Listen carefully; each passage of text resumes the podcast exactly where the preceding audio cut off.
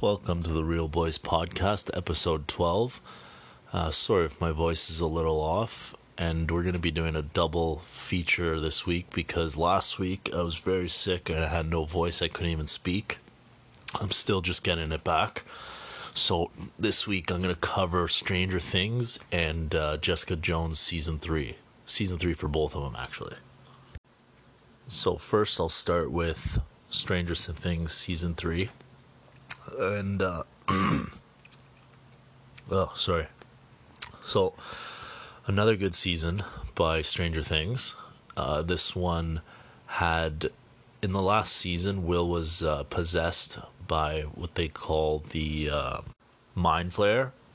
So a piece of it was left in our world when they closed off the gate, and then for whatever reason we don't know yet, the Russians are trying to open this gate.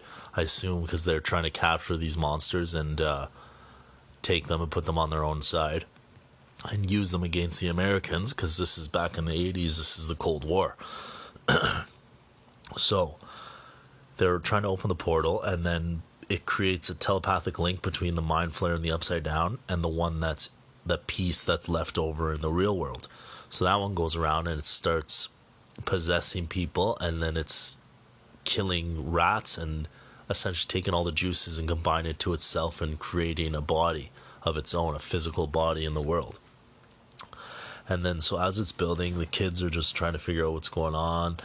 Uh, the whole season is like really just all about the kids' relationships, and it's like I personally don't really care about like twelve year olds' relationships, and so like it was just way too much was going on with that. Like way too much of the story was falling around that, and like Will is the only one that's like, "Hey guys, like we got some serious stuff to think about." And then these guys are like, "Oh, I know, but like I'm just saying, like like the girls, like why she do that? Like it's just kind of bothered me in the show, but at the same time, very well done because you got to understand these are kids. Like they understand what's going on. They've been through this a couple times now, but even still, they are just kids and they're just trying to live. Um, and then I think a problem I have is the world is just becoming way too sensitive and too annoying. Like I forget what actress or whatever. I don't even know what she was, but she's like complaining that Hopper, his like, his his actions was like toxic and women shouldn't see it as romantic and blah blah blah. It's like okay, but what was he doing? He was like jealous, absolutely, and but it's not like he's controlling and he's like hitting this girl or like abusing people. Like I don't understand what this actress was talking about. This is kind of just a random throw in. I really don't want to reference that anymore because it bothers me. and then uh, what else happened? Um, so pretty sad. Hopper dies, and the thing is, when the machine explodes at the end, so they find out the Russians are creating this portal in the states. So their plan could be to just simply open the portal and then just let everything come through and kill the Americans. That could be their plan. I don't know. But if it is, that's possible. And then, so they're opening in, in the States, and then they figure, the good guys figure out where this thing is, and they go to destroy it. And then Hopper is in the vicinity of it when it's about to blow up, and he just tells um, Will's mom to just flick the switch, just kill it. Like this is more important to close this out than for me to be okay. Like just do it.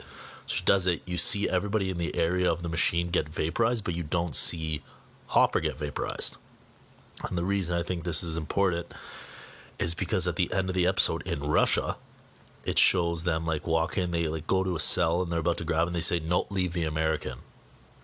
Well, it could be Hopper. It's completely possible that's Hopper. And then uh, it sh- it ends with them showing they have the Demogorgon. They have one. They have it captured.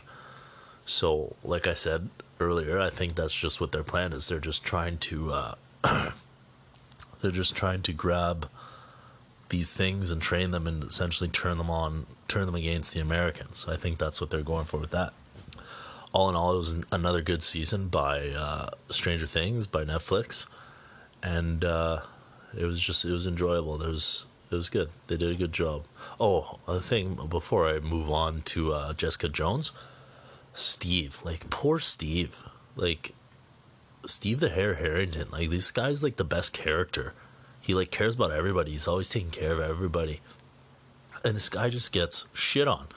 Like he, he can't catch a break. Like he finally likes his girl. Like it's right for him. Like somebody, it was a nerd in school. He didn't treat well. He sees the like the error of his ways and then oh yeah let's just make her a lesbian like but i just don't understand what the point of that was in the writing. It was like why are you doing this to steve again? Like can't this guy get anything? Like like have some sort of a happy ending or is he just destined to take care of these kids for the rest of his life? But anyway that's that's it for stranger things. So let's move on to uh, jessica jones now season three.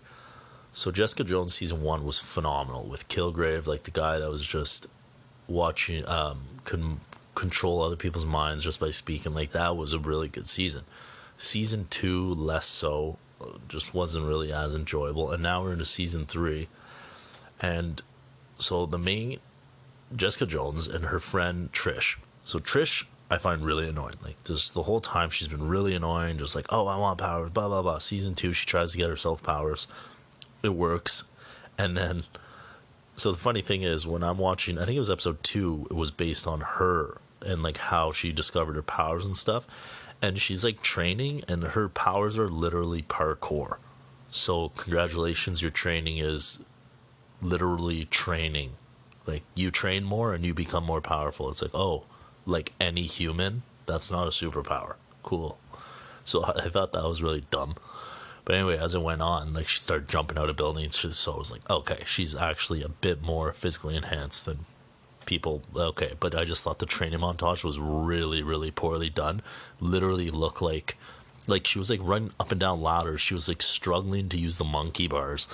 It was like, like literally her powers is just a normal human training to do parkour. So I thought the training montage for her was very bad. I thought it was very poorly done. and I thought they could have done a much better job at that. Her character in general, I just find really annoying though. In like, I just really don't like her character. And then uh, the season as a whole was like okay. It was like the villain. I I liked the villain. He's like a serial killer. Who's just like super smart. He was like always a step ahead, and like that's like you don't need a villain to have superpowers for him to be compelling. And so they did a really good job on this supervillain making him like this just this crazy guy that was just outsmarting everybody, and that's just what he was, and that was really well done. And then he was killed off within I think two episodes left. He was killed off by Trish, who just like lost her mind eventually, and she just started killing criminals because she was tired of seeing them get away. It was like wasn't really a slow decline in madness. I would say it was like almost just like she hit a point where she's like, I can't do this anymore. Like the criminals keep getting away, so I'm just sick of it. I'm gonna kill them. And then she just like kind of snaps and starts killing everybody. The first person she killed was an accident. She threw him against the wall and he hit his head and died. And then the second one, she just beat the shit out of, like punched him in the face nonstop until he died. And then um, Jessica had to stop her, so obviously Jessica does. It wasn't really much of a fight. Uh, Jessica kind of just like dummied her. And then uh, I think that's the end of that show. I'm pretty sure uh, Disney is like, well, Disney is, wants all their characters back, so that's why all the Marvel shows were canceled pretty much from Netflix. And uh, it, Jessica Jones season one, I'd say absolutely is worth a watch. Season two and three are kind of like whatever. It's like if you enjoyed one, may as well finish the story and watch two and three. But one is by far like it's not even close. One is by far the best season. But uh, yeah, so all in all, just off the two shows, Stranger Things was definitely more enjoyable, and they did a better job on that one. So if I'd have to pick one of the two, I'd say Stranger Things is the one you should watch. And uh, yeah, that's pretty much it. Again, uh, sorry for my voice.